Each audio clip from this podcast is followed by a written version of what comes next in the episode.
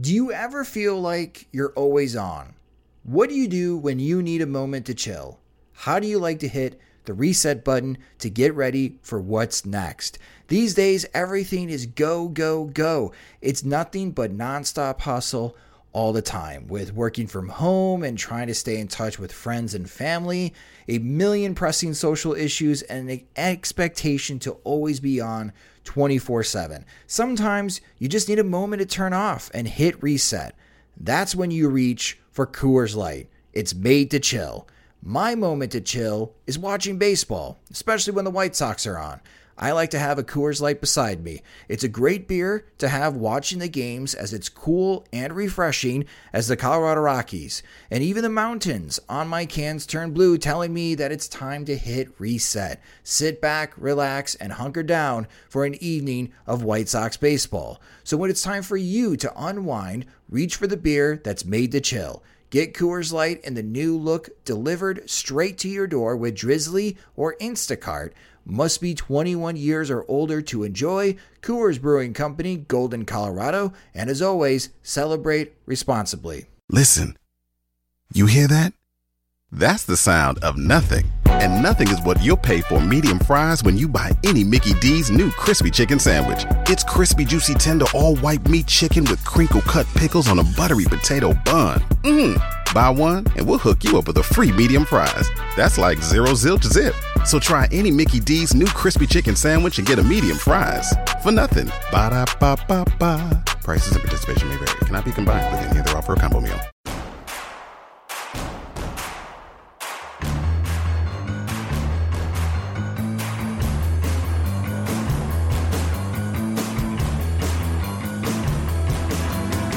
From your favorite source for Chicago White Sox talk, delivering news, interviews, analysis, and more. This is the Sox Machine Podcast with your hosts, Jim Margalus and Josh Nelson.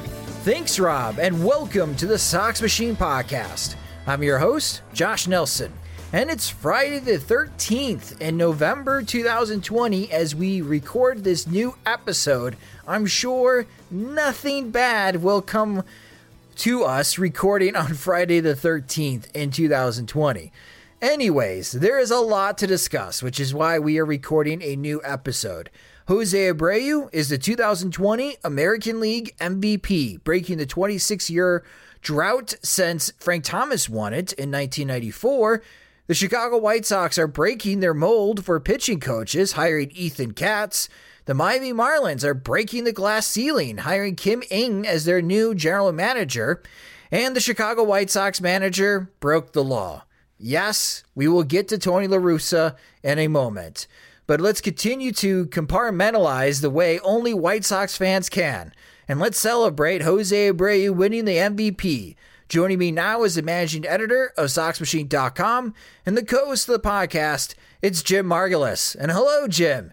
You wrote on SoxMachine.com that moments like a White Sox player winning a MVP comes along in a quarter of a century, and for everything Jose Abreu has endured, even in a shortened season, this honor somewhat feels like a lifetime achievement award for Abreu. It does, but not in a not necessarily in a bad way. Sometimes that's a little bit uh, of a, I guess, a backhanded compliment that the work that the person did this year uh, wasn't maybe their best or maybe wasn't uh, the best uh, thing going, but it just happened to be that the uh, person was overdue for an honor, so they give it to him. In this case, just with the nature of a 60 game season and with you know, a pretty tight race with Jose Ramirez and DJ LeMahieu, but you know Abreu just had a uh, you know had a couple things going for him. He had uh, some leader uh, some some spots on the leaderboard with a slugging percentage and RBIs, and he uh, had a nice team story behind him, and he also played a really good defense and ran the bases okay. Or I should say, a really good defense, you know, relative to him, and especially for the position. So.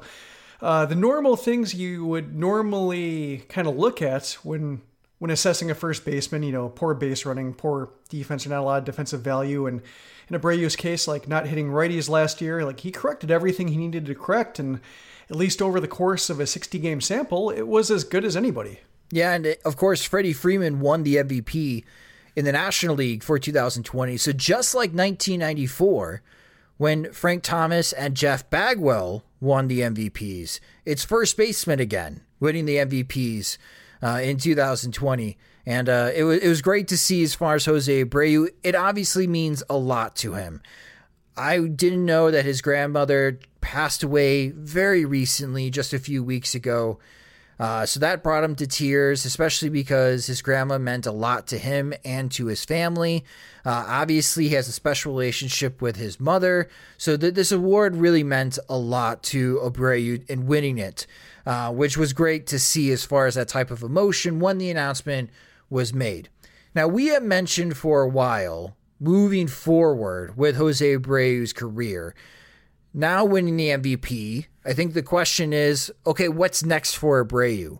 And this is a, a tricky time for hitters like Jose Abreu in their career, Jim. And this is something that you also astutely pointed out in your column that Paul Konerko was able to fend off regression because of age. And he had some of his best seasons in his career at the age of 34 and 35. But after age 35, went off the cliff. Uh, and we see that with all these types of sluggers. Even Miguel Cabrera, at this stage of his career, is a shell of his former self. Do you think Abreu, moving forward, can continue to fight off regression and maybe repeat what Konerko did by having outstanding seasons in his age 34 and 35 season.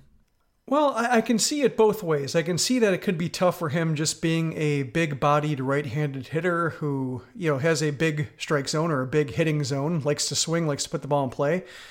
You know, it, it strikes me as a little bit like Konerko, late career Konerko, and, and that when he was wrong and when he was off, he just hit a lot of grounders to the left side, ground into a lot of double plays. And Abreu led the league in double plays this year. Um, and so that's just a profile to where if it goes wrong, it could go wrong, like in a hurry. I think Jermaine Dye had a similar thing where just uh, once the contact uh, quality just drops off, there's nowhere for him to go. He can't really draw walks the way hitters might uh, to help. Um, you know, buoy production around the occasional homer. So that's the case where, you know, you just got to enjoy it while you can because it could fade away. But in, in Abreu's corner is, you know, knock on wood, he's his health has been fine. You know, and he's he's like hasn't really had any injuries. He played all 60 games this year. Uh, has been in probably the uh, the to use a cliche, the best shape of his life. But he was a uh, kind of a bad body guy in Cuba, so I think you know probably it's truer for him than most. Like you know maybe even in his uh, earlier 20s. He wasn't necessarily in the shape that he is now. So, you know, when you look at uh, Konerko, he had the knee injury and the wrist uh, the recurring wrist issue.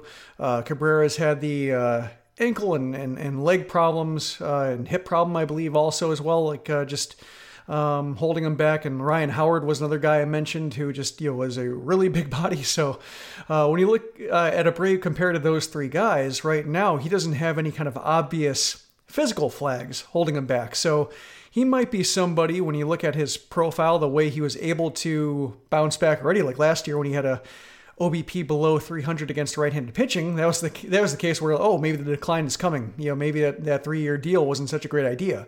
But the fact that he bounced back from that, partially because of the better shape he was in, makes me think like maybe he's got a chance at uh, you know having a graceful decline to where you know maybe this is his peak and and every year is going to be like a little bit tougher from here on out. But you know like an Edgar, you know maybe not Edgar Martinez type because he hit the walks, but just the kind of hitters who just have really good bat control, really good uh, idea of how to find the barrel, even if it's to the opposite field more than the pole field as he gets older. Just has a way of making it work for longer than people give him credit for. So I can see it breaking both ways, but I think as long as he has, you know, no physical uh, issues, no uh, obvious recurring injuries, I-, I think that gives him a better shot than maybe some other guys have had. Yeah, the exit velocity and the hard hit numbers for Jose Abreu. I mean, puts him in the top 5% in all of Major League Baseball. So the strength is still there. But you do make a good point, Jim, is that it's the quality of contact, though. Can he continue to keep up those numbers going to 2021 and 2022? And in his media conference to, to discuss as far as winning the MVP, he hasn't been shy on what the goal is in 2021. It is to win. No more excuses. The White Sox, according to Jose Abreu, need to win in 2021. And if they're going to be able to do that, they really need Jose Abreu to continue to hit like he did in 2020. I think it's possible. We'll see what happens in 2022, but I think as far as critiquing or analyzing Jose Abreu, it's a bit different when we talk about like Eloy Jimenez and Luis Robert. They still have the prime years ahead of them. We are now exiting the prime range for Jose Abreu. That doesn't theoretically, that's true. Uh, that doesn't mean that he's not going to be good. He could still be great. But I think it's one of those situations that you have to take it on a year by year basis. And let's face it, he's got two more years left to go uh, with the Chicago White Sox as far as his contract. And uh, again, I am I am hopeful, and I do think he can fight off regression. But after 2022, you kind of get in the danger zone. I know that there's cases like Nelson Cruz and even David Ortiz being able to to fight off age and, and regression, but for White Sox fans, we saw it this season with Edwin Encarnacion, where mm-hmm. You know it just come it comes at these elite hitters rapidly, and when they fall off the cliff, it is a nosedive off the cliff. There's very few hitters that are able to sustain this type of run. But all the points that you hit, Jim, he's in better shape now than he was when he joined the White Sox at age 27. I wish I could say the same uh, personally, but I, I, I'm very happy that he won. And I'm sure when Vegas and all the sports book releases their numbers uh, as far as their 2021 futures bets, I'm probably going to lay more money down on Jose Abreu leading the majors and RBIs again. It was a good bet in 2020. And let's face it, Jim, uh, if he's going to continue to bat third, and if these younger hitters have another season, and maybe the White Sox do make a big splash in free agency, this offense has a chance to be better, and that should give Abreu more opportunities to drive in runs and if he can drive in 125 or 130 RBIs again, I'm not sure if he's going to be in consideration for MVP because with a longer season, that's where you get things complicated, like Mike Trout's going to have a 9 or 10 war, and it's really hard for voters to ignore that. But Silver Sluggers, All Star games, the accolades should continue to build up for Jose Abreu uh, with his White Sox career. Now, I'm mentioning all this, Jim, because as we talked about with Paul Konerko, comparing the two, this is always a fun little thing that sports radio and sports podcasts always do, is make these types of comparisons. But I think we can all agree that Frank Thomas is the best first baseman in White Sox history. If you want to argue the fact that he didn't play the majority of his games at that position, uh, that he was frequently featured as a DH, okay, we could have that conversation. Um, but I still would consider Frank Thomas in his prime years, when he was a first baseman, the best first baseman the White Sox have ever had in team history. Now, Konerko, in 15 plus seasons with the White Sox, had a 29.2 war, according to baseball reference. Jose Abreu is currently at 23.7 war in just half the time. It's a five and a half war difference between Abreu and Konerko. It's feasible, Jim, that Abreu over the next two seasons with the White Sox could pass Konerko on the WAR leaderboard. But who do you think is the better choice to be the White Sox second best first baseman in franchise history ever? Konerko or Abreu? It feels like Konerko is so integral to the basically the the crowning achievement of the White Sox franchise that you have to give them a lot of extra credit for that. That I think like player for player, I would go f- with Abreu uh, and, and not really have second thoughts about it. Uh, Konerko was like a very respectable first baseman for a really long time. It's hard to do what he did, but you know also Abreu didn't come over until age 27. Like he didn't have the uh, benefit of uh, you know the kind of player development and, and and the ability to start his career with lower expectations the way Konerko had. So just the way Abreu's career has unfolded, the way he dominated Cuba and the way he came over and was immediately a star first baseman with the White Sox is really impressive. So I would give Abreu the personal edge. Uh, but when it comes to just like White Sox first baseman and, and like a heavy emphasis, emphasis on the White Sox, I think it's going to take like another postseason or two for Abreu to close that gap and, and, and be the kind of figure that Konerko is right now. But I think he can do it. I think the White Sox are in position to do it, and uh, you know he's already got at least one postseason home run under his belt, so that was nice to see. And that's I think a big thing to cross off his list was the lack of winning seasons, lack of postseason appearances. He's he's uh, off the schneid in both cases, and, and it's more the White Sox are off the schneid with Abreu there. Not uh, it's not a personal failing, but it's a start in putting a dent in that particular area, but he's still got maybe one or two more seasons to go in that regard. It does. It's one of those research items that really sneaked up on me when comparing Konerko and Abreu. I mean, Abreu's not going to pass Konerko on like the home run leaderboard unless he starts hitting 60 bombs a season. Uh, I, that's just not going to happen, I don't think. I think he could hit 60 home runs the next two seasons, but he needs to hit a lot more to catch up to Konerko and have over 400 with the, with the, the White Sox career. But as far as overall quality, that that did surprise me in the sense of man, Abreu could pass Konerko in all-time WAR with the White Sox. And uh, when you do these leaderboards and 10, 20 years down the road, um, when other bloggers or other younger baseball writers look at White Sox history and see who are the best ever at the positions. I do think Abreu is gonna he's gonna pass Konerko, Jim, and we'll look at Jose Abreu as the second best first baseman ever in White Sox history. But this is one of those good conversations to have because the White Sox have been really taken care of at this position mm-hmm. since Frank Thomas came onto the scene.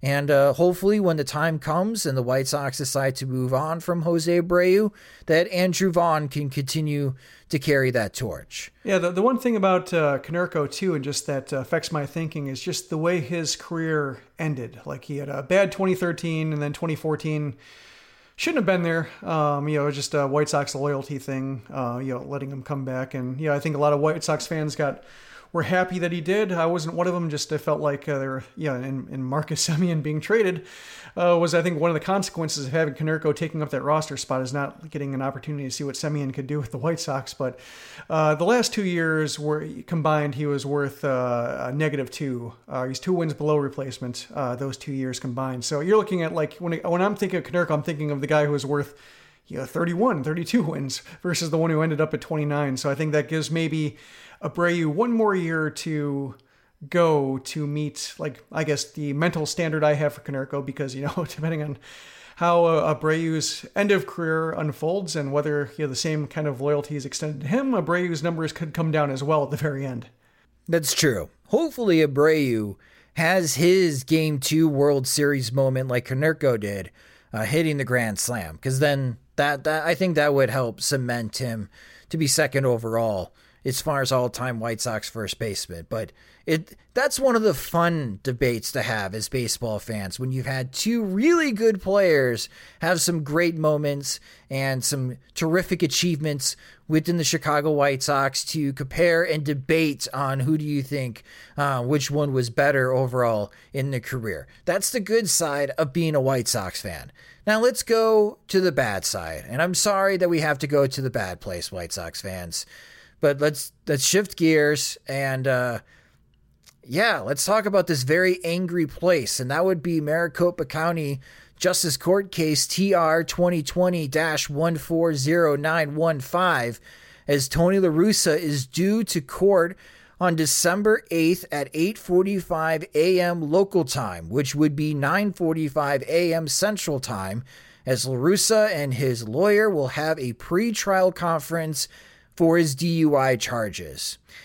On Thursday, November 12th, we finally got a statement for the White Sox consi- uh, concerning as far as the situation, uh, but it really stems from the statement that LaRussa's lawyer, uh, Larry Kazan, released uh, prior to the White Sox statement. And according to LaRussa's attorney, Quote, the legal process in Arizona, which began in February, has been delayed as a result of COVID 19. This matter should have come to a conclusion several months ago. The process is continuing, but my client, Mr. Tony LaRussa, is entitled to all the assumptions and protections afforded to anyone facing an accusation. It would be unfair and unwise for anyone outside the process to reach conclusions based on limited information. Given the ongoing nature of the proceedings, it would be inappropriate to say anything further at this time.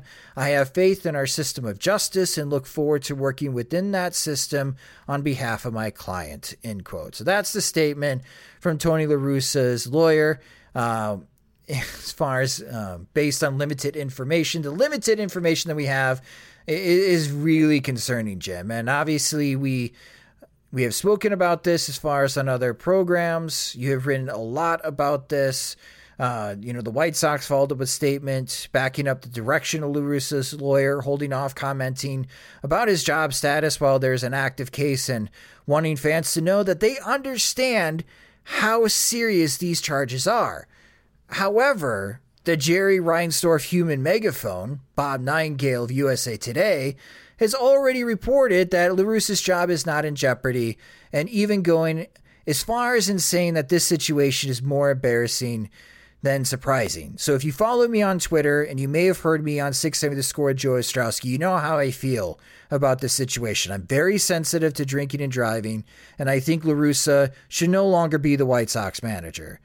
But Jim, let's discuss what's next for the White Sox and address their comment, quote, "We understand the seriousness of these charges," end quote.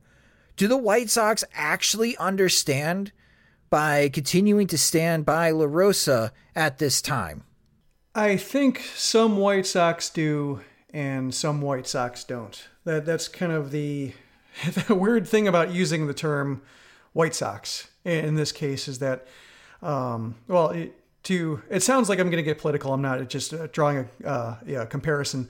But yeah, there are some uh, journalism practitioners and professors who say that under the Trump administration, that reporters shouldn't use the term White House because oftentimes Trump will contradict the White House, like the White House press secretary or uh, people involved will uh, have one message, and then Trump will come out and say something completely different, and then uh, the other people have to retrofit their message to fit what Trump later said. And, and so there's really no White House. It's Trump and then some of his employees. I think it's kind of the same thing here, where it's uh, the White Sox, you know, you, you can say they do or they can say they don't when it comes to seriousness. Um, right now, I'd say that Jerry Reinsdorf is not taking it seriously. You know, he's not serious about it, or he doesn't uh, appreciate just what this means to people and and and how this has affected uh, a lot of people's lives and and why they're so uh, you know you use sensitive I would use angry and and maybe uh, in a lot of cases like they have the the most valid of reasons to be angry and and and, and emotional about it. Uh, I, I, think other members of the White Sox front office and you know people who work for him probably understand it, you know, the seriousness a lot better than you know, Reinsdorf does, and they don't really have a say, or they don't feel they do, or don't have the authority to push back, or maybe just don't. Like, I think a lot of the White Sox front office is, you know, I'm, I'm thinking of just how Reinsdorf has been treated over the years, the way Hahn and Kenny Williams have presented him as like this, um, yeah, I guess more of like a grandfatherly type, and just, you know that he's loyal, but he's you know very concerned about uh, the fans, and and you know he had to be sold on the rebuild because uh, he didn't want uh, yeah he didn't want to hurt the fans by having a rebuild, and now you're hearing that he's you know very impatient about winning, and just you know they they've always presented him, but he's never spoken for himself. So I think there's always been this um, the White Sox front office, the way the organization is run, just is is kind of set up to present him in the best possible light and and uh,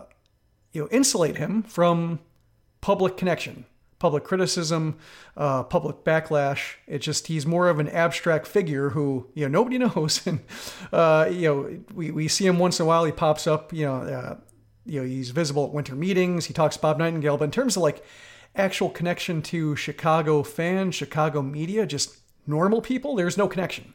So uh, I don't believe that Reinsdorf is taking it seriously, and I think you know because he is the chairman of the team.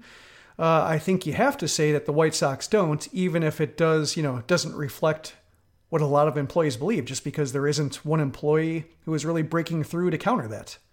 And you make a good point, Jim, because if this wasn't up to Reinsdorf, truly not up to Reinsdorf, we're not even talking about this.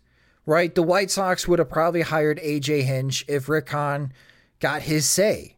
Had his druthers, to use his favorite Exactly. phrase. Catchphrase. Yes. but you know, just some of the comments like we're to wait for the legal process to play out. Okay. Guess what's to be released on December 8th? Video. Video of LaRussa being arrested. Okay? When that gets released, it's to go public. If you haven't been shamed already, just wait because the memes are going to be coming, Jim. And more images of a drunk Tony LaRussa. And going to the lawyer, okay, I get, you know, it's kind of a weird situation that this happened in February and now we're hearing about it in late October, early November, thanks to the reporting of ESPN's Jeff Passan. Obviously, COVID played a factor into that. But let's say we had a normal 2020. I'm curious on how the Angels would have handled this, right? Did the Angels know that this happened? Because he had dinner with other Angels executives when he got into this car crash during spring training. Did they know about this? Were they aware about this? Yeah. it's uh and the Angels have already had problems with Yes. yeah. So A lot of a lot of issues, right? Yeah. No, it's you know, and and the lawyer has the right to say what he says because he's operating in like the actual court system, where you know, and, and it's very true what he's saying, and that you know the uh, legal system has to play out before he receives any punishment on behalf of the government. But when it comes to like our response, when it comes to fan response, public response, like we're not beholden to that same uh, standard, uh, especially when it comes to the most highly visible leadership position on a team. Uh, that's what I think drives me most nuts about this, is that uh, you know it, we're not trying to throw him in jail. We're not trying to say he should never work again. We're not saying that uh, you know he, that you know just he's he's persona non grata. But he shouldn't. You know, there's there's no real reason why he should have a highly visible leadership position for, uh, especially you know among a front office. You know, in a lot of cases, or at least a lot of reports that didn't want him to be there. Like, there's no real reason to support that. And there's uh, you know, it's uh, you know, it'd be also one thing if this were his first mistake, but it's his second mistake. You know, it's his second time he's done it, and the first time he said he wouldn't happen, let it would happen again, and just he learned his lesson and he made such a big uh, show of sincerity. You know, he kept using that word about uh, public protest and player empowerment, saying that he needed people to be sincere. Well, he just proved that he wasn't sincere about letting it happen again. And you know, he might have a, you know, that might be a, a, a physical problem. You know, might be like alcoholism, and that's serious. And you know, that should be.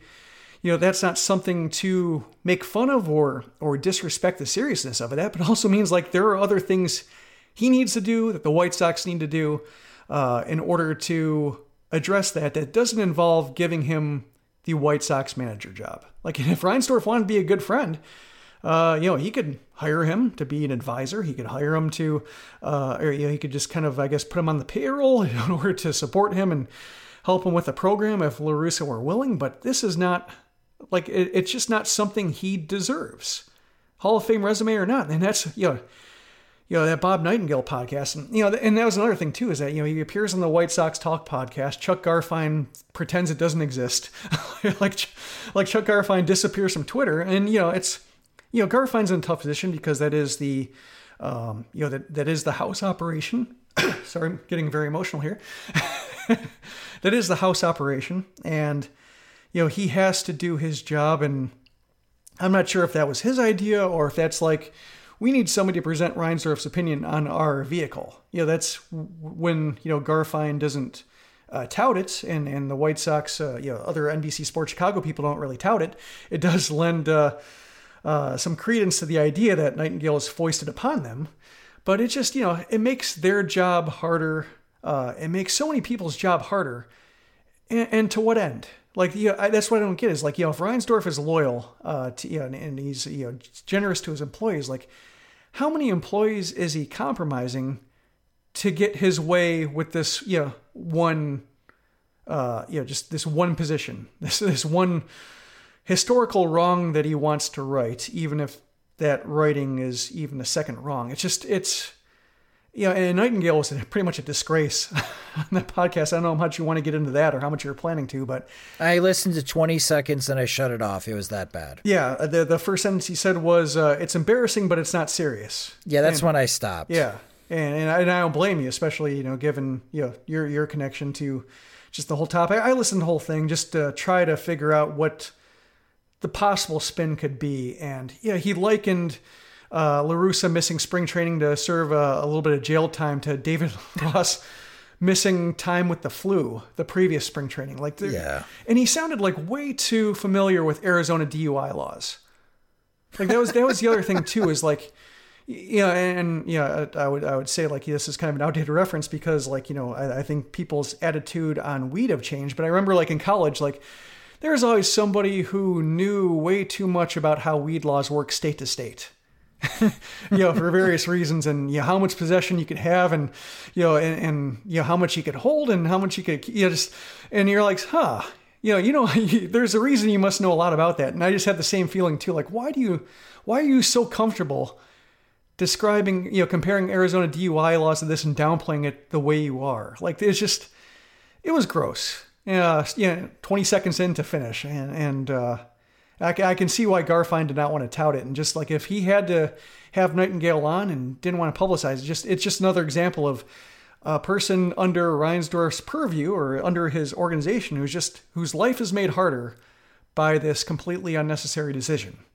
Now, I'm glad you mentioned as far as the DUI laws because we need to explain a little bit more further on what could possibly be happening on December 8th. With Arizona DUI laws, the only way that LaRussa does not spend at least one day in jail is because of coronavirus. He's 76 years old, which puts him at high risk, and you don't want a first offender in Arizona going to jail and risk him getting COVID. That that very well could be his lawyer's angle in a plea deal to avoid any jail time. But the judge that'll be sitting on this case, Judge Enrique Medina, uh, if that gets shot down by the judge, the White Sox manager, Jim, is going to jail for at least a day. Let me repeat that for those that are listening.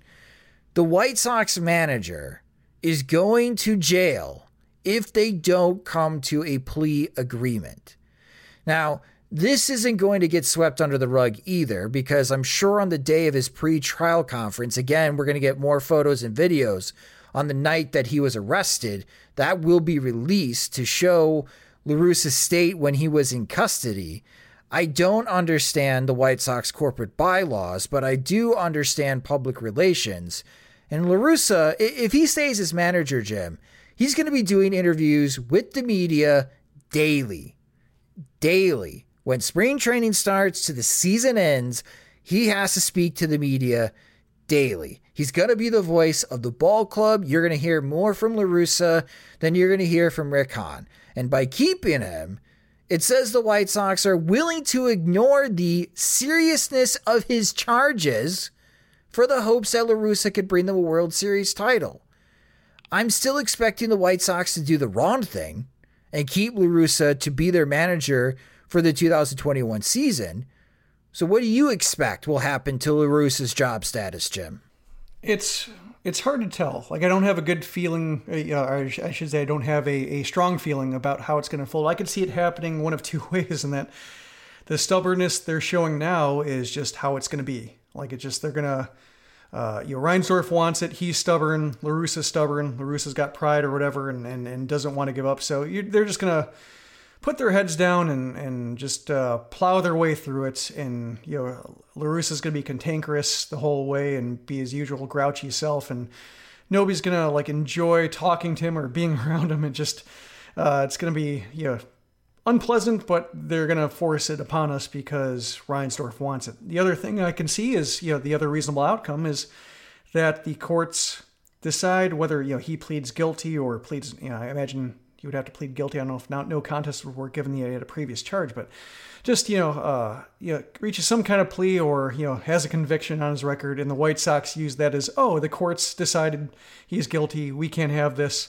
Um, we are parting ways amicably. And I know that uh, John Greenberg he said he, he, he tweeted me like when I was kind of talking about just where are they going to go from here uh, when it comes to hiring. He said that he just kind of uh, tongue in cheek, but also said like it might be the case. I think Scott Merkin backed him up too, and just seeing how it can unfold is like a situation where Joe McEwing is now the manager for hmm. a year or like you know interim situation, and then they try it again next year, and it's like that's. I could see that happening too, where just uh, they let the courts decide, they hide behind the court's decision rather than, um, you know, make it themselves, and rather than you know having to fire him, they they they treat it as some kind of violating policy. But it just that still doesn't explain like why they hired him when they knew or supposedly knew. And you know, and Scott Reifert said that he knew, but the way they're acted about it reflected that they didn't. Or at least, you know, maybe Reinsdorf knew, and so they can say the White Sox knew.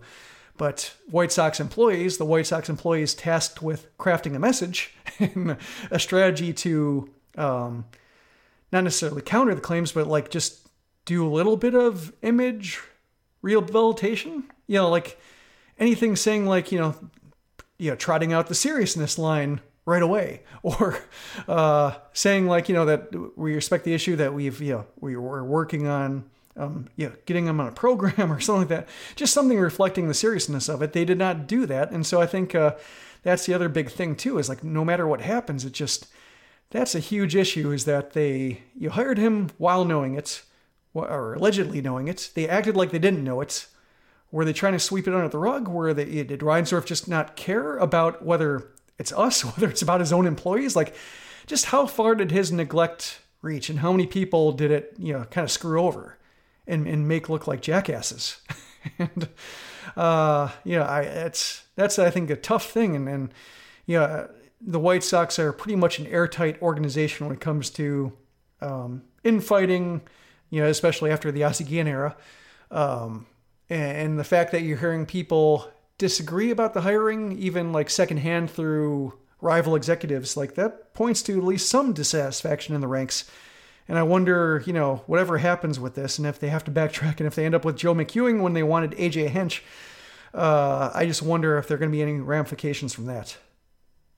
That's a good point. I didn't think about the possibility that Joe McEwing would just take over for this season and then they would reevaluate after the 2021 season, but this is obviously not the way that you really want to start as far as your contention window for the 2021 season beyond when you're going to have to try to meet lofty expectations and let's face it you know free agency the White Sox have to be active this offseason to help improve the team and you're going to have agents and free agents ask questions of what's going on with the managerial situation with the Chicago White Sox. And the fact that this is going to drag on for three more weeks, and at the beginning of December, we're going to get more information, and maybe there will be a resolution. If not, uh, that, you know, again, this is so White Sox. They just let things linger, they let things fester, and it, the problem just continues to grow. In my opinion, just end it. Okay? This is his issue. Let La Russa face it alone. You are a business, you are a sports franchise, and you need to get going in some type of direction and figure out the rest of your coaching staff, which it sounds like that they will announce the rest of the coaching staff next week. But there are still plenty of good managers out there that you could hire. Go get your next choice. Maybe that's Bruce Bochy. Bring him into the fold and focus on the free agents and trades. Do not have this distract you. And Jim, I can't think of anything else that could distract a ball club more than not knowing if their manager is going to have to serve a day in jail when they're in spring training. Yeah. and, uh, yeah, just, you know, it, it, the unfortunate thing, too, is like Jose Abreu wins the MVP and then he's asked about him. Like, he's gone on record about uh, issues more than any other person in the White Sox organization, any other leader, any other executive. That's that's a that's a bad spot to put a player in. It is, but I think he handled it well. Yeah, he talked he to La Russa.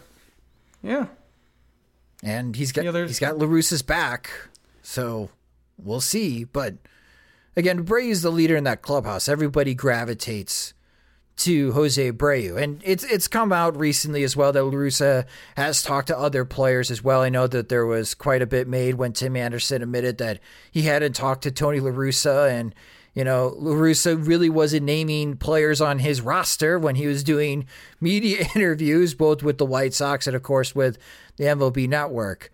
This is off to a terrible start, though, for a very questionable decision to begin with.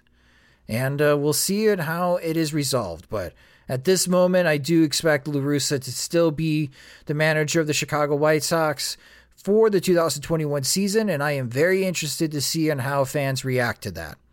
Because there have been some very angry fans, rightfully so, uh, contacting the White Sox sales and marketing department, especially Brooks Boyer, the chief marketing officer for the Chicago White Sox, and they're going to hear it.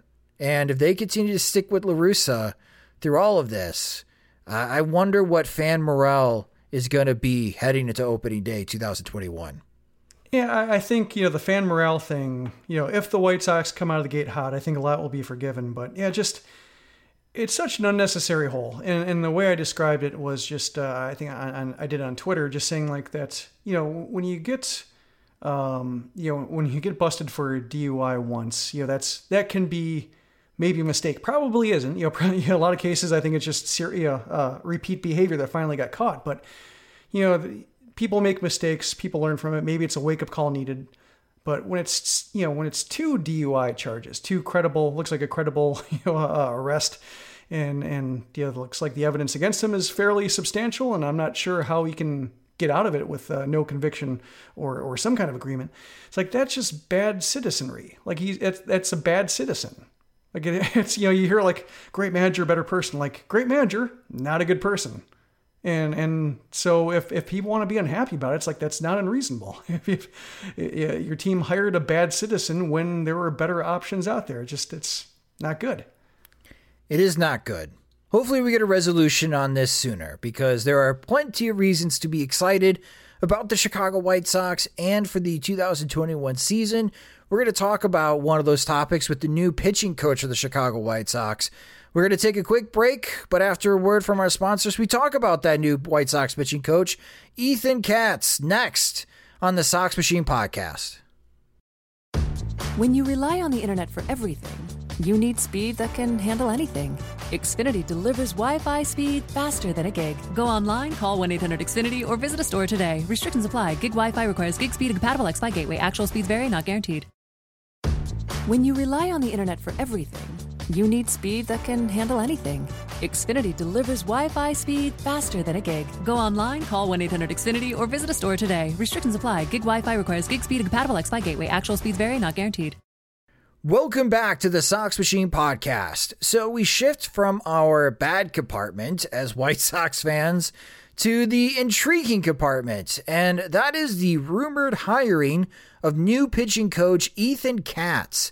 First reported by Dave Williams of Barstool Sports, you may remember the name as he was Lucas Giolito's pitching coach back in high school and has spent multiple seasons with uh, a few MLB clubs, most recently the San Francisco Giants. Katz was instrumental in helping Giolito make significant adjustments after his 2018 season for Giolito to finish in the top 10 in the American League Cy Young voting the last two seasons. Now, Katz gets an opportunity to work full time with Giolito and try to help fix Dylan Cease while getting Dane Dunning and Michael Kopech ramped up for full time work.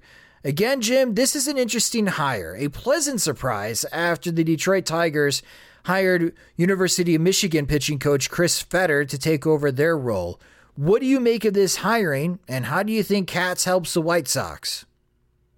Well, I, think it's the best they could probably do under the circumstances. Like Fetter didn't work out. They were also, I think, James Fox uh, had tied the White Sox to Matt Hobbs, the pitching coach for Arkansas, and, and Arkansas has its own kind of. Uh, they're a pitching machine, and they're also like a pitching coach machine because that's how Wes Johnson got hired for the Twins. They hired him from Arkansas, so Hobbs uh, was going to possibly be a candidate for the White Sox position, but when it came to like a collegiate coach leaving a really good program and, and potentially having his choice of uh, jobs down the line, it didn't seem like he'd want to leave that to go work for a manager who might not be your manager. Like I think you'd want a little bit more certainty. I think a guy like Katz, um, you know, uh, somebody who's worked his way up the ranks. I think once you get to pitching coach, if you've been in professional baseball and, and you've been knocking around as a you know, minor league coach and a coordinator, an assistant coach, I think it, once you get to pitching coach once, I think that uh, offers a lot of job security in the future, whether it's with that one organization or whether it's with another organization or like I'm thinking about like Juan Nieves, who was the White Sox bullpen coach. Then he got hired by the Red Sox to be their main pitching coach. Got fired from there, ended up with the Marlins. Then he ended up with the Tigers, the minor league role. Now he's the assistant coach under Fetter. Like once you get to the main job, you can work for a long time in that capacity. So I think for somebody like Katz, who is a young guy, um, 37 next year, um, is has been in the pro ranks and is looking to break out. I think no matter the job stability or the, the stability of the manager, I think it uh, behooves him to find a main gig that uh, for a front office that wants him around and wants him to establish himself and wants to give him some room to um, you know give the staff and pitching program an identity. So it makes a lot of sense for a guy like him. So uh, I think it's a mutually uh, beneficial arrangements, and I'm hoping that it's not like uh, there are no drawbacks for Katz like like that. Uh, whatever happens with La Russa, whether he stays, whether he goes, that that doesn't cause friction or that doesn't. Because I mean, like the I think the thing with the pitching coach hiring is that I think this is what Rick Hahn wanted, like a outside voice, fresh approach, uh, non-insular hire. You know, they could have gone with Matt Zaleski and explained it, and we've been like, eh, fine. you know, like, like nothing against Lesky, but just you know, the White Sox hire from within so often that really wanted to see him go outside. You know, and the fact that they went outside with a guy who's well regarded and who's been written about even outside of Giolito, like Eno Sarris uh, mentioned him in a roundup of future pitching coaches, uh, you know, people who are doing the work and um, making an impact at the coordinator ranks and assistant ranks. Um, yeah, it's a case where I think they more or less got maybe they, they didn't get their guy, but they got a good second choice or good third choice perhaps and and one that I think White Sox fans should be happy with based on what we know so far. Yeah, I think that this is a good fallback option outside of Chris Fetter. Obviously, I am biased. I had Chris Fetter number 1 with the bullet for White Sox pitching coaches and now he is with the Detroit Tigers staying close to home. It's a I don't think he has to move, actually. he could still continue to live in Ann Arbor.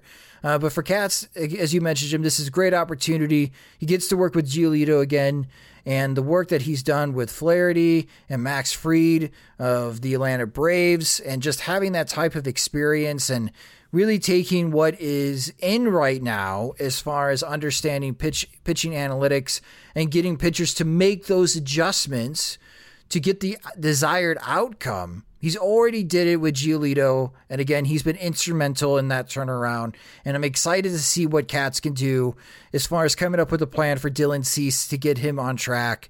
If the White Sox decide to keep Reynaldo Lopez, maybe there's things that he could do with Lopez. Uh, but obviously, a big part of his job is going to get Dane Dunning and Michael Kopech ramped up uh, for possible full time work in the 2021 season. Uh, no matter how many starts that either of those pitchers make, they're probably going to be counted on at some point next season. Mm-hmm. Yeah, I think Cease is going to be the guy everybody, or at least a lot of writers, people get to talk to Katz, are going to ask him about just in terms of uh, what he brings or what ideas he has. Because I think you know, I think I guess the one drawback or the one, uh, you know, if I were to kind of uh, burst a bubble a little bit. Just say like Giolito doesn't need the help anymore. Like Giolito's good.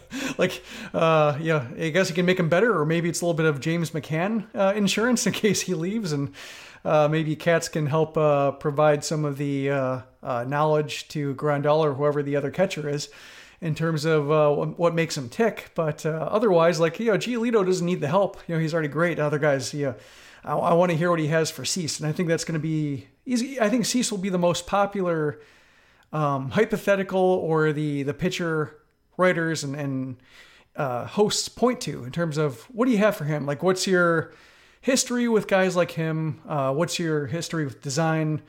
Getting fastballs to stop cutting or move in the desired way, getting uh, better slider command, getting like correcting mechanical flaws that result in like the kind of fastball and slider pulling and yanking that uh, Cease does. Like, yeah, I think that's going to be a very easy hypothetical or just a very easy uh, thing to describe to uh, Katz and for readers and listeners.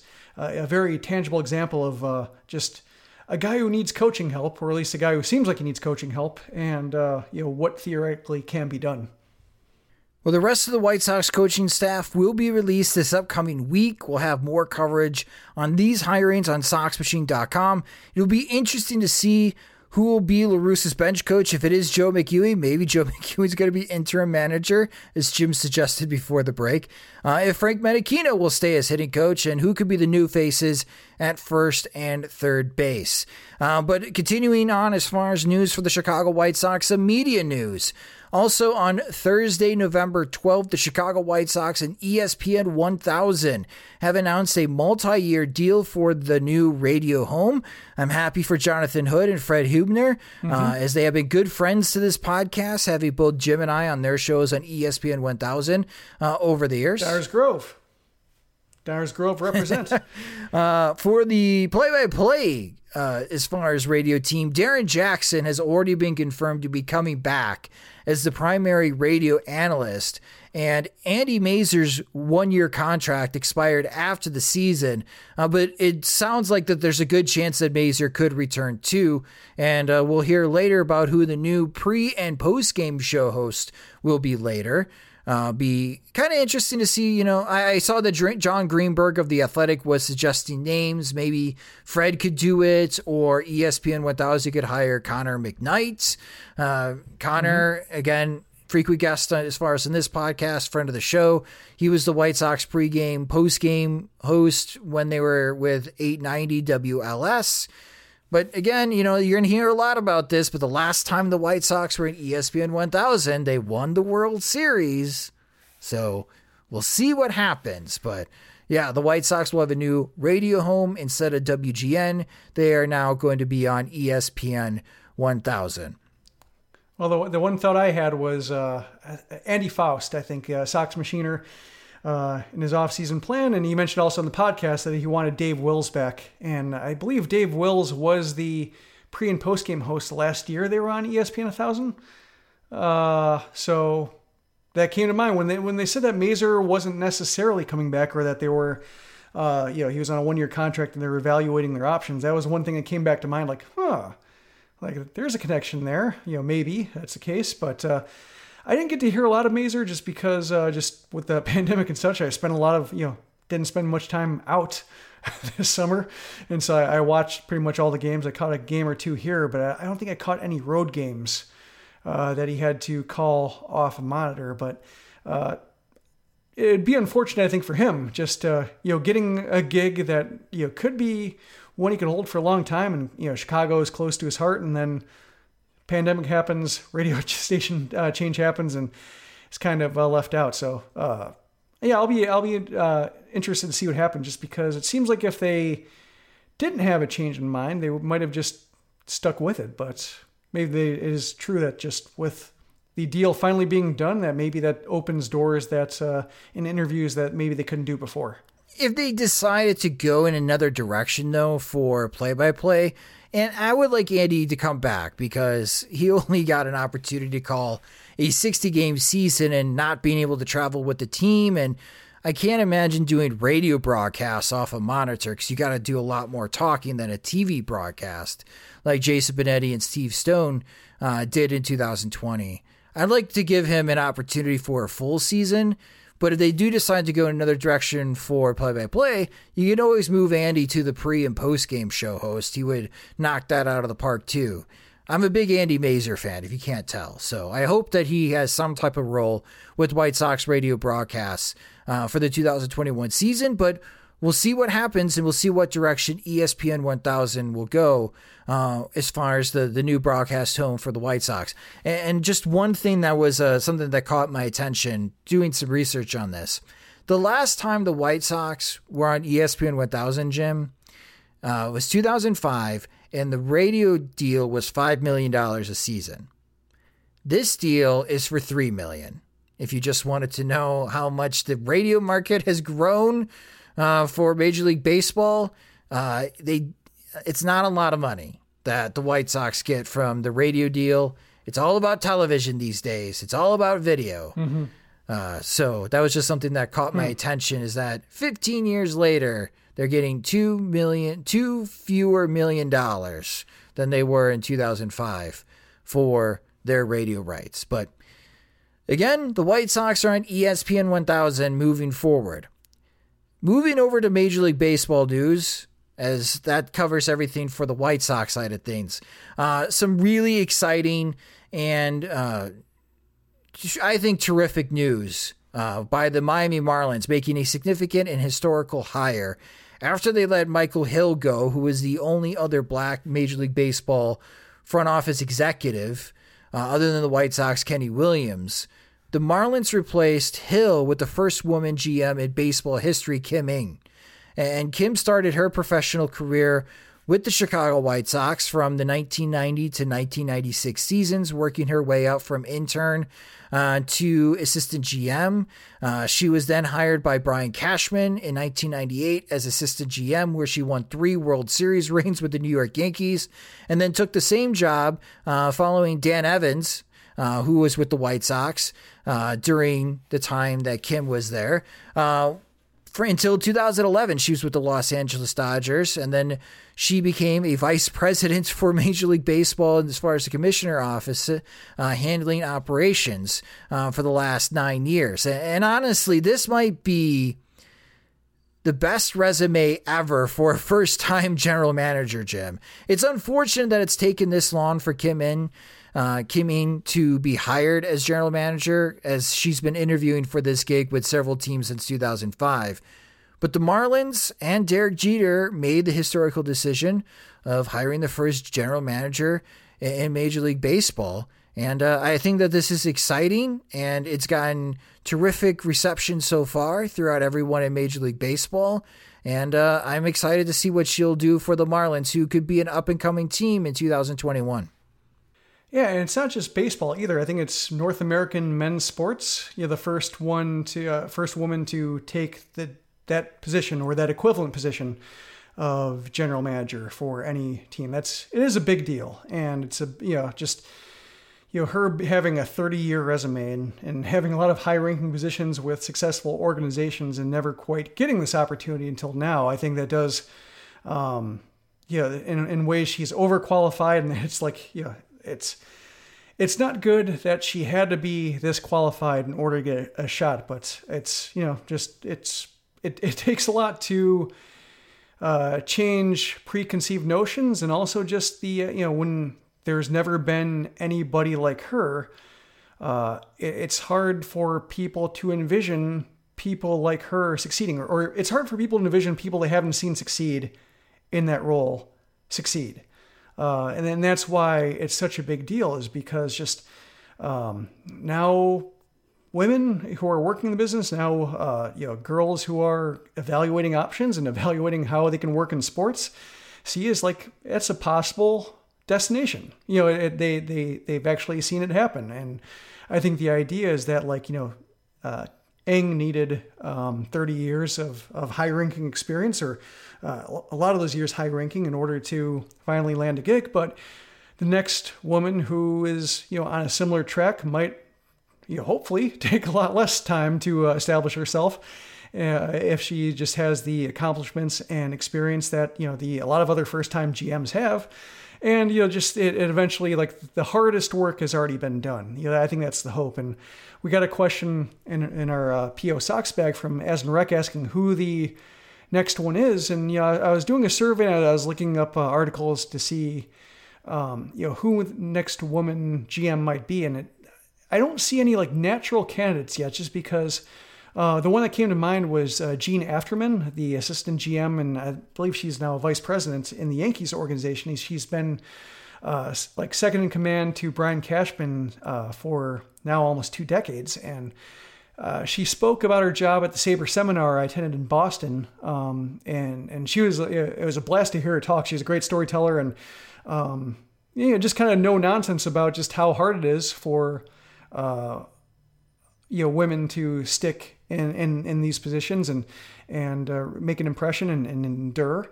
Uh, you know, but you know, depending on you know where she is in her career, she just might like being in New York the rest of the time. So, uh, yeah, that was the one that jumped out to me. There, you know, uh, there are more women kind of advancing in the scouting ranks. Uh, you know, going into like you know, either scouting or scouting director, minor league development. Um, you know, there's there's that. What I haven't seen much of yet in my research is just women kind of making a dent in like the baseball ops. Like, yeah, I'm thinking like the way Rick Hahn got his job, the way others do, like contracts, um, and, and, the MBA style uh, path of advancement. Haven't seen, at least you know, in my in my research, you know, the research I did today, not a whole volume uh, of research I've done, but just haven't seen anybody on that path yet that who at least is known. But there are more women kind of getting into the uh, you know analytics and, and so like the the kind of I guess starter baseball ops job. So hopefully you know the I think the idea is just they build the kind of resume that Ng built, except you know maybe only five to ten years of experience instead of thirty. I think that's kind of the goal here. Yeah, one name I'm going to throw out Raquel Ferreira of the Boston Red Sox. She's currently executive vice president, assistant general manager. Uh, the reason I mention her is that she was instrumental in Xander Bogaerts' extension with the Boston Red Sox. Okay, I mean I missed her then. So yeah, I, I was trying to think of off the top of my head as well, and I know that she's pretty high ranking as far as with the Boston Red Sox, even with Chaim Bloom coming in as the chief baseball officer and Brian o- O'Halloran is the the general manager of the Red Sox. But obviously, Chaim is in the same spot that Theo Epstein is with the Chicago Cubs, um, really calling the the shots. But yeah, Raquel Ferreira, um, prior to Chaim Bloom joining the Red Sox, when they extended Xander Bogaerts, she was pretty instrumental in that contract extension between the Red Sox and and Bogaerts. But yeah, it's not a lot. But I'm hoping that this does shift direction because I don't think you need to be a man to be a general manager in Major League Baseball. I mean, even with the White Sox, Rick Hahn's background is more contract negotiations. He wasn't a, a player mm-hmm. development guru that became general manager, kind of like Kenny Williams did. Uh, his path is went different, and if you don't need to have that skill to become a general manager, well then yeah, you don't have to be a baseball player to to run operations for a team. You just have to understand how baseball works. And I think anyone with any background, any gender, any race could be able to handle that. And the fact that Kim's not only the first you know, female general manager in Major League Baseball or North American professional sports, but she's also the first Asian American general manager that was also a bit surprising because think about, you know, in Japan and in Korea, I'm sure they have great ideas as well. I'm not, I'm a bit surprised why we don't see more uh, Asian Americans uh, taking these type of significant roles with Major League Ball clubs. So hopefully, you know, there was reporting, you know, this is an quote unquote out of the box hiring. I hope it's not out of the box moving forward. And there are some really smart people around this world that could help your teams. You do not have to continue to hire the white male Ivy Leaguers and hoping that this guy is going to turn around everything for your franchise. Uh, maybe it is time to look outside of what is the norm for those that run baseball operations. And I hope that she is very successful and with the luck that the Miami Marlins have in the postseason, they just finally lost a postseason game in their franchise history this season. Uh, again, that's a very exciting team. They got some terrific young players, especially in the starting pitching staff. And Derek Jeter's got her back. So I think this is a very exciting time for Miami. And it sounds like the fan base is also very excited for this hire and uh, we'll see what she does. But I am definitely looking forward, and I am rooting for her to be successful with the Miami Marlins. All right, you guys had questions for us, so let's answer them next in PO Sox. When your entire life is online, you need more than just speed from your internet. Xfinity gives you reliable in home Wi Fi coverage, plus protection from Wi Fi network threats. Check out our amazing offers on Xfinity Internet. You'll get fast speed and Wi Fi coverage you can count on. Plus, get advanced security free with the XFi Gateway, so you can keep the connected devices in your home protected from network threats. Just log in and activate through the Xfinity app. Go online, call 1 800 Xfinity, or visit a store today to learn more. Restrictions apply. You've stuffed our mailbox all week with questions from your tweets and Facebook posts. Now, to cure your curiosity on the White Sox, here is P.O. Sox. Thanks, Rob. And yes, this is our favorite part of the show where you get to ask the questions. It's P.O. Sox, where you submitted your questions to us via Twitter or for those that help support Sox Machine on patreon.com slash Sox Machine, you can submit your questions there. And for this mailbag, we got so many questions from our Patreon supporters that we're rolling with these questions as they are excellent questions. So thank you to everyone uh, that submitted questions on Patreon. And always thank you for your support. And Jim, the first question that we have comes from Scott. And Scott is asking Do we know anything about the scouts with the Chicago White Sox in terms of COVID layoffs? And the second part of his question is how does one scout amateur talent these days? Well, I haven't seen much in the way of an update. Back in, I think it was July, back during the summer, Jerry Reinsdorf uh, foreshadowed it, and then it was really reported that the White Sox were doing like across the board cuts in the front office to uh, a staff reduction in order to, um, you know, just save some money because of money lost or profits not earned during the pandemic, and it seemed the way it was described like a very across the board, even cut, kind of uh, across departments, across age and experience levels, and not in a way to dismantle scouting or not as a way to like eliminate like old school scouts and, and throw more into video or keep the resources in video the same. It seemed like very much like we want to keep the same structural shape of our organization. We just uh, need to cut back a little bit, and we plan to restore it once finances are restored.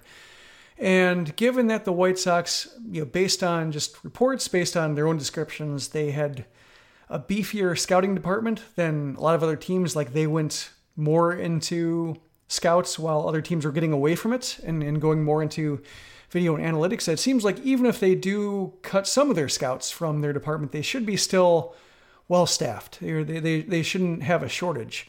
So, you know, unless anything has changed and, you know, I haven't seen any updates. I did see the Cubs, you know, they, they I think it was more than 100 or something.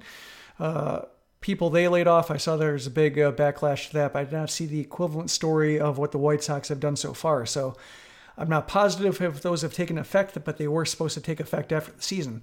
Um, as for scouting, like just in general, right now, I think it's fairly open, and you might know this better, better than I do.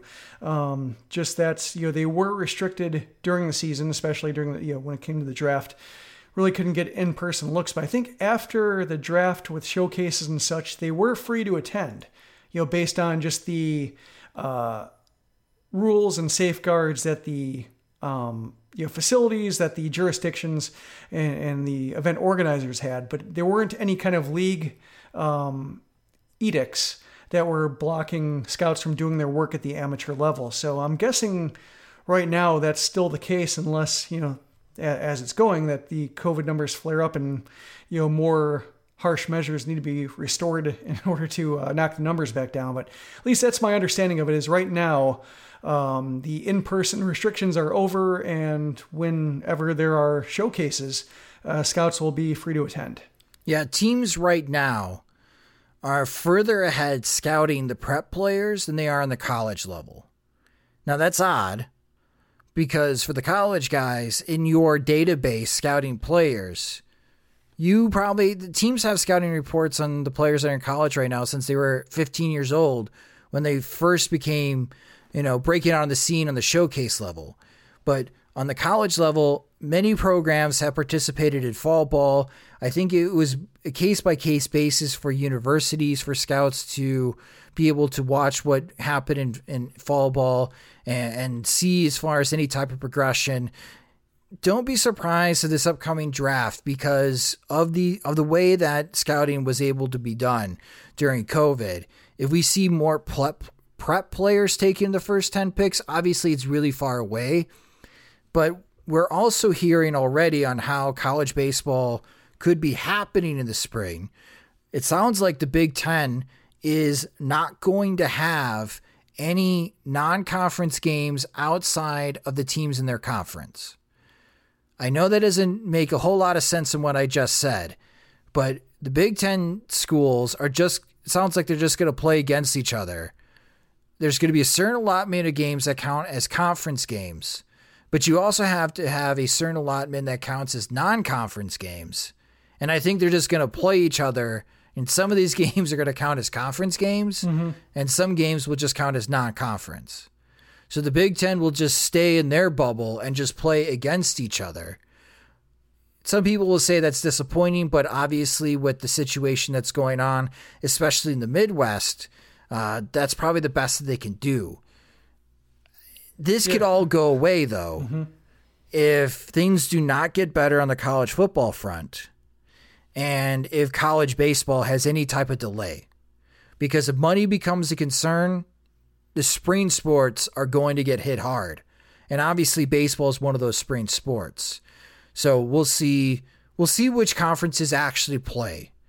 But on a on a scouting you know, scouting perspective, it is definitely having a better understanding on the upcoming prep class and some unknown on the college level, and that's usually reverse. So, Scott, thank you so much for your question. Our next question comes from Duck Snorting Can of Corn. And they're asking Jim the big concern with Tony La Russa is that if they don't win, he will lose the clubhouse fast. Any thoughts on Jose Abreu being a stabilizing force and maintaining team wide professionalism? Or will he just silently go about his business if the clubhouse drama arises? I think he can be one stabilizing force, but I think with the way clubhouses are and just the cultural divides, language divides, that it seems like there, in a lot of clubhouses at least, there are you know, cliques or factions are just based on, uh, I would say circles is maybe the best way to put it, just circles of players who can communicate freely with each other based on shared language, shared background, etc. And I think we saw that with 2016 with, uh, you know, the whole Adam LaRoche thing. And, uh, you know, one of the things I think that frustrated me most about that situation was that you heard a lot from Chris Sale, you heard a lot about, you know, a lot from Adam Eaton, you did not hear anything from Abreu. You did not hear anything from Jose Quintana. You did not hear anything from uh, Melky Cabrera or any of the other Spanish-speaking players. And I always thought about Abreu, like you know, when when LaRoche was uh, retiring because he couldn't have his kid every day, and you know, Abreu hadn't seen his kid in two and a half years at that point, or two years at that point. It came to mind just like I wonder what Abreu's thinking, and, and you know, he's not probably going to say anything, and yeah, there's nobody for him to say it to, even if he wanted to say it, because there's nobody in White Sox media who uh, you know speaks his language at least fluently enough to where you know they would have off the record conversations.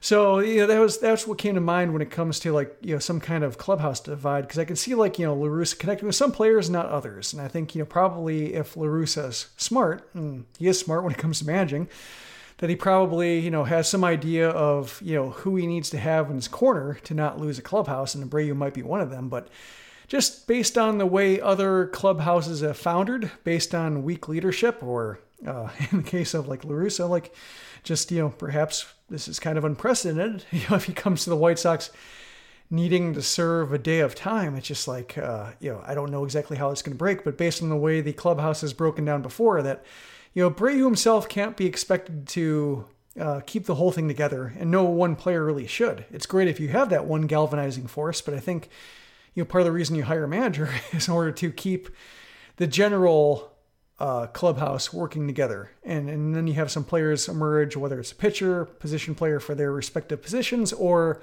players for their respective uh, backgrounds or who they communicate with that kind of do it. But putting all that in Abreu, it kind of reminds me of the way they put it all in Paul Konerko, and that wasn't a good idea either. you just really have a manager who is really respected and an adult about everything that takes care of the big picture stuff. Well, Duck Snorting Can of Corn, thank you so much for your question. Our next question comes from Mark Sambor, and Mark is asking There were reports that Renteria asked for a third starting pitcher at the trade deadline this year. If Tony La Russa was managing the White Sox this past season, it went to Reinsdorf that he needed a third starting pitcher at the trade deadline. Would the White Sox have made a deal? Yeah, that's the other problem with this hiring. The way it went about is that the White Sox have a history of really tangled chains of command, and you know really flared up the most when it came to the end of the Ozzie Guillen era, in which Ozzie was trying to get Kenny Williams fired. Kenny Williams did not seem to have the power to fire Ozzie, like know, so they all kind of directly reported, or you know, Reinsdorf had the ultimate say over all of them as individuals, and it uh, basically uh, boiled over for months before it was actually resolved. And even I think with Robin Ventura, and it's unclear with Ventura in terms of whose idea it was to keep him for as long as he was around. It was clear at the end that it was Reinsdorf's idea to manage or not manage Ventura's exit, and he did a very terrible job of it.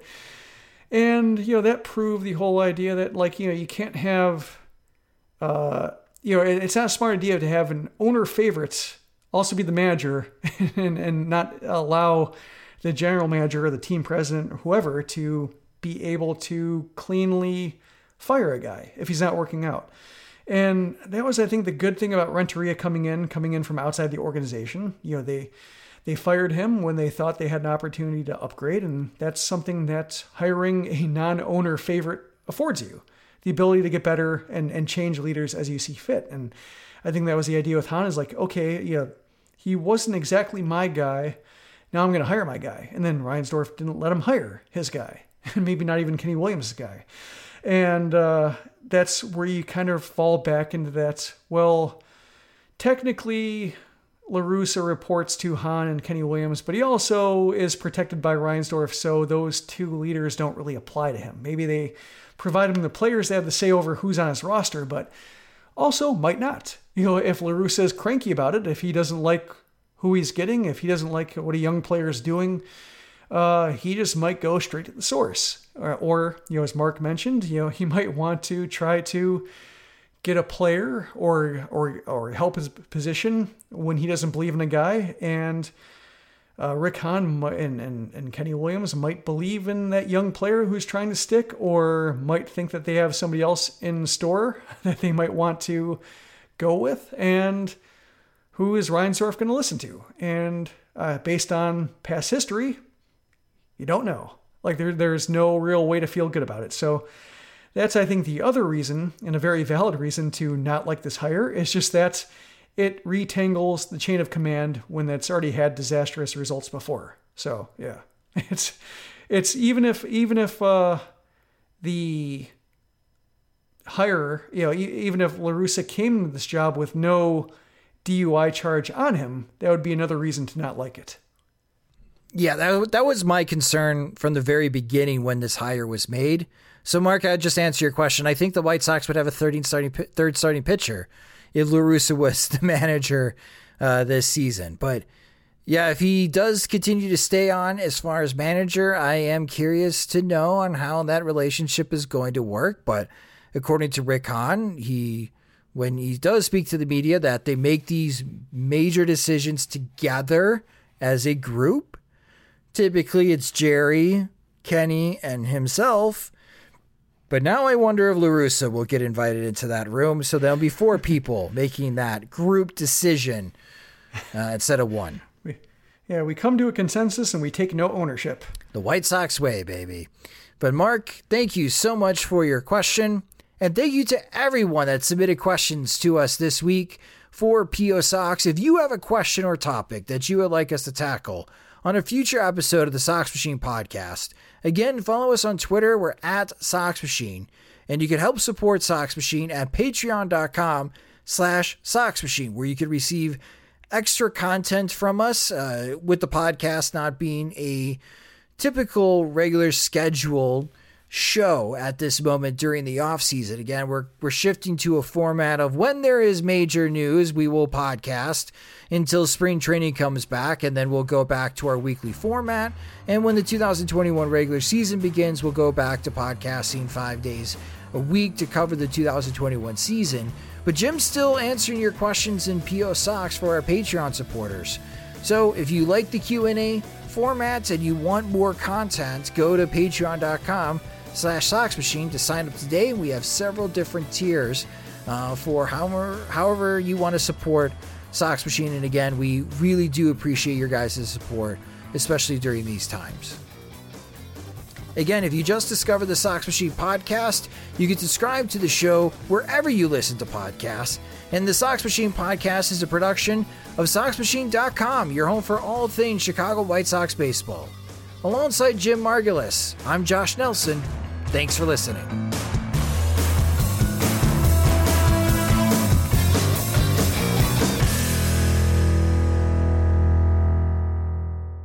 Sugar Ray Leonard, Roberto Duran, Marvelous Marvin Hagler, and Thomas Hearns. Legends, whose four way rivalry defined one of the greatest eras in boxing history. Relive their decade of dominance in the new Showtime sports documentary, The Kings, a four part series premiering Sunday, June 6th, only on Showtime.